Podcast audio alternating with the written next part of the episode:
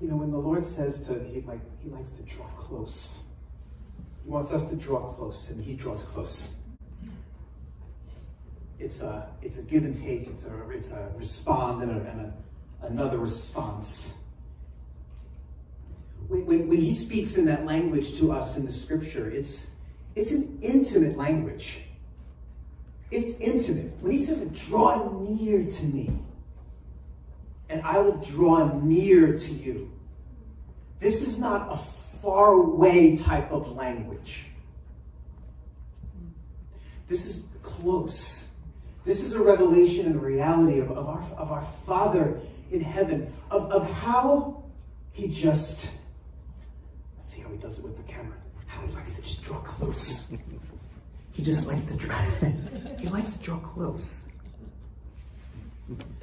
I hope Dr. Anthony Fauci didn't see me do that. we love Fauci because he's doing a good job. Yes, he is doing a good job. And this pandemic is on its way out of the door. Get out of here. I agree with that. We'll be done with it very soon. I believe it. He likes to draw close. Really, really close. And the children of Israel, it's it's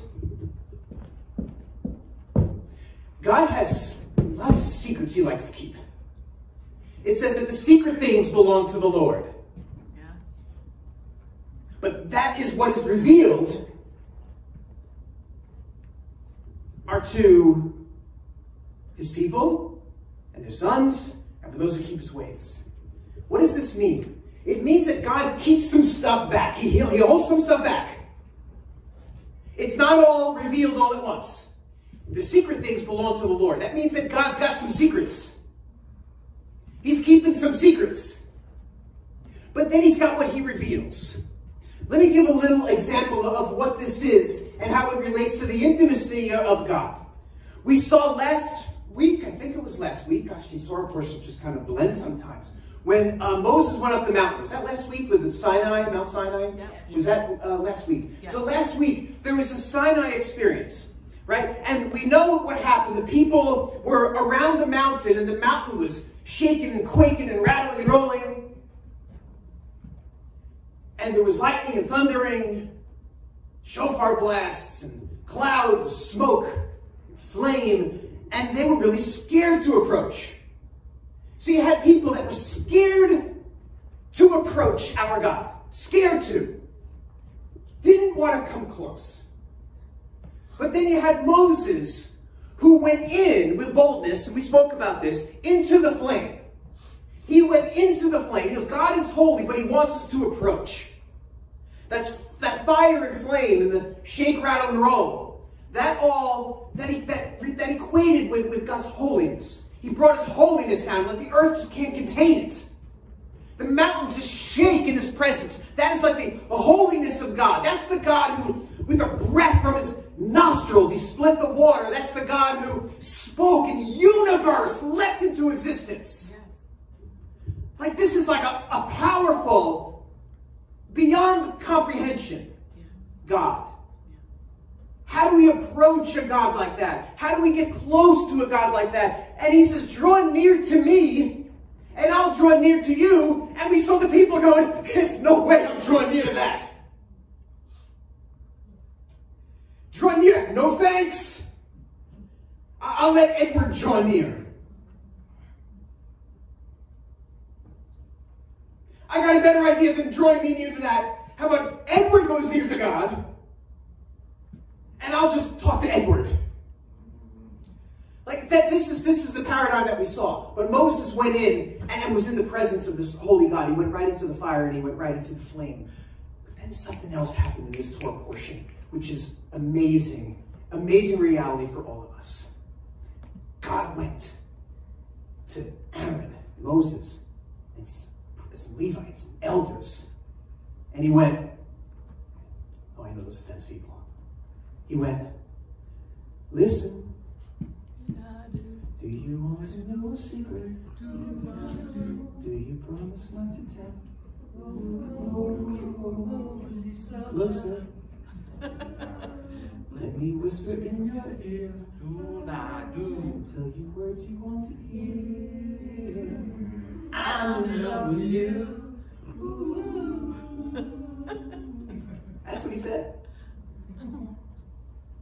So, this guy who presented himself in a scary way that the people couldn't approach, but Moses did.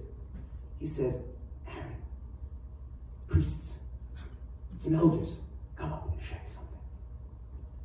And they went up. And it says that they beheld God. And they saw him. And they saw his feet. And under his feet it showed like the like the heaven, like blue, like heaven. And they sat and they ate with God. Intimacy. This is the same God who shook the mountain, a secret to reveal to a few. He said, Listen, I want to show you something that the people don't understand. And they were in the presence of God. And it says that they saw God. How can this be when it says in the same book in the Torah that no one can, no man can see God and live? But it says that they went up and they saw him and they ate with him. This is the intimate, close aspect of our God that comes with intimate relationship, with friendship. This is the God who is our friend. And isn't it interesting, whenever we see the deep relational connection between the people and God, he kind of is, is described in, in ways that are kind of humanistic. They saw his feet. God doesn't have feet. It says that they saw his feet. It's like when Moses was in this moment of deep intercession, and God was like, I'm just going to kill these people. I'm going to start all over. And he had this, Moses had this deep, intimate moment with God. He said, God, show me your glory. Show me who you are. Open that mountain again. That's a special mountain. show me who you are. Show me your face. Show me your kabod. Show me your glory. God said, All right, I'm going to show you. I'm going to cover your eyes. And he passed by Moses. And then as he passed by, he uncovered his eyes. And Moses saw what? His back. How does God have a back? He's got feet. And he's got a back. Oh, and by the way, if you, I believe that when God saw, when Moses saw the back of God, he saw a back that had whip marks on it. Yeah, Amen. stripes. That's what I believe. Yes. Yes, sir. But in the intimate moments, we see that God reveals himself in this relatable, not that God is human, but in a humanistic kind of way. We see when he had this intimacy with Adam and Eve, right? It says like God is walking in the garden in the cool of the day. Very, very relatable. This is the secret of God. The things that he keeps to himself. That when we draw close and we draw near, this is the God who wants, this is how he wants to reveal himself to you. As the God who comes close, who sits next to you, who, sit, who sits, the God who hugs, the God who understands, the God who won't let go, the God who loves you,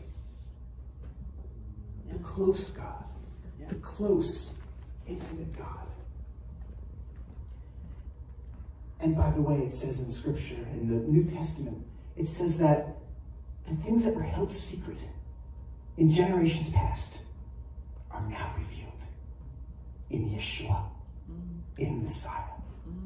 He's the secret things of God. And maybe that's why when we come close in these intimate moments that God reveals himself in a way that is like a man. Because that aspect of God is the secret of God. The intimate, relatable God who comes down at our level and meets us where we are and says, Draw close to me. God loves to reveal his secrets to his people. He loves it. He wants to do it. It says in uh, Jeremiah 33. There's a song, I think. Jeremiah 33, it says, Call to me and I will answer you. I'll show you what to do? Do a medley. That's a good song. It is. Praise the Lord of hosts. That's a good song. We gotta play that one. It says it's if you see the paradigm there in that in that verse, Jeremiah 33. All right, now the song's on my mind. Verse 2 and 3. It says, like, thus says the Lord, the God who like made the earth. The God whose name is Adonai. Like the, this, the holy God says, Call to me, I will answer you. I will show you things that you don't know, things that are great, things that are mighty that you don't know. I will show you. This is the God who has secrets, who desires to tell his secrets to you. Amen. Because God even knows, He knows our secrets. Have you ever learned in your life, in your walk with the Lord, that you can't put one over on God? You just can't. Yeah. You can't. Right. Because he, he has the ability to just change your thoughts. If you say, God, I'm, if you don't do this, I'm going to go do this. And you really feel like you mean it. In like a moment, he'll just change your mind and set your course on a different direction. Like you can't pull one over on God. It says the word of God is uh, sharper than a two-edged sword, and it cuts between. Between what? Like joint, marrow, right? Between soul and spirit. Yes. It's a discerner of thoughts. Like he knows. Yes. He knows your secrets. Yeah. You can't get, you can't put one over on God. Uh-huh. He knows your secrets. But he's a God who wants to reveal to you at macro levels, like prophetic levels, and at micro levels, like what's bothering you. And this, by the way, is why we can't judge anybody, Yeah. whether they're sinning or not. We can say what's, what's sin or what's not sin. But we can't judge anybody. You know why? Because God knows, his, the Word of God is, is a discerner of thoughts. He knows why. You can't just judge the act and say that they're sinning, even if they are. God knows why they're doing that. God knows why. God knows what they dealt with as, as children, what you dealt with as children. God knows how what your upbringing is. God knows what your parents dealt with that they brought into the into your household. You don't even remember you were too young. God knows why. He knows the root cause of all these things. He knows the root cause. This is what it means he's like the discerner of, of, of, of, of, of thoughts. He knows exactly why. And God wants to reveal that to you. Be patient in his time. He wants to reveal these things to you. If he's not revealing it to you immediately, it's just a test if you're going to stay with him. That's all it is. If he's not revealing what you want to hear or giving you the answer of why you're having this trouble, it's only a test. Will you still follow me? Will you still keep my ways? And when he trusts you, he will tell you those secrets. Like, uh, who, who would tell your, your innermost secrets to somebody you don't trust? Would you tell your secrets to somebody you won't trust? You don't trust? You won't. God won't either. And he'll test you for your trust. And the way to pass that test is to follow him, to live a righteous life, to do your best to not sin. And in time, he will reveal the secrets to you about what is going on and reality and revelation that will bring healing into your life. He is a God who loves closeness.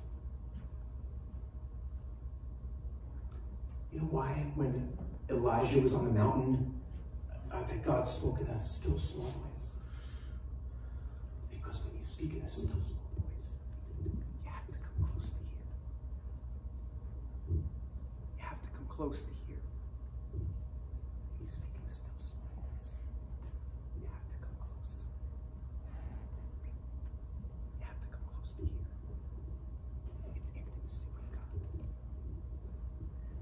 nobody's doing what I thought they would do. But You gotta come close to hear. That's why he whispers. Eh. He whispers so you can come close and hear what he has to say. So, Father, we thank you, Lord God, that you are an intimate God. We thank you, Father, that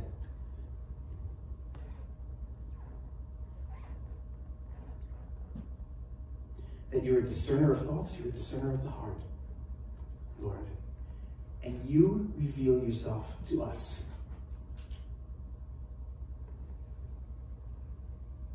As the Messiah. This aspect of God, you reveal yourself to us in this relatable, humanized way.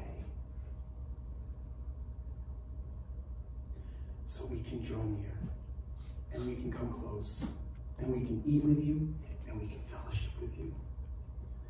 So thank you, Father. Thank you, for, Lord, for who you are. Thank you, God. Thank you, God, for who you are. Thank you for that reality. Thank you for that reality.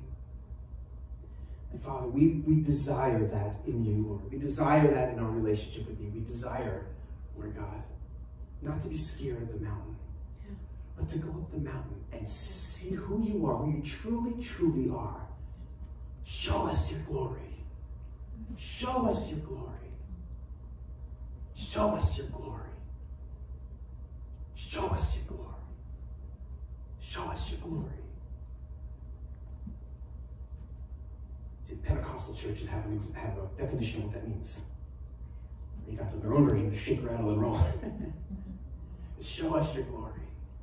Show us your glory.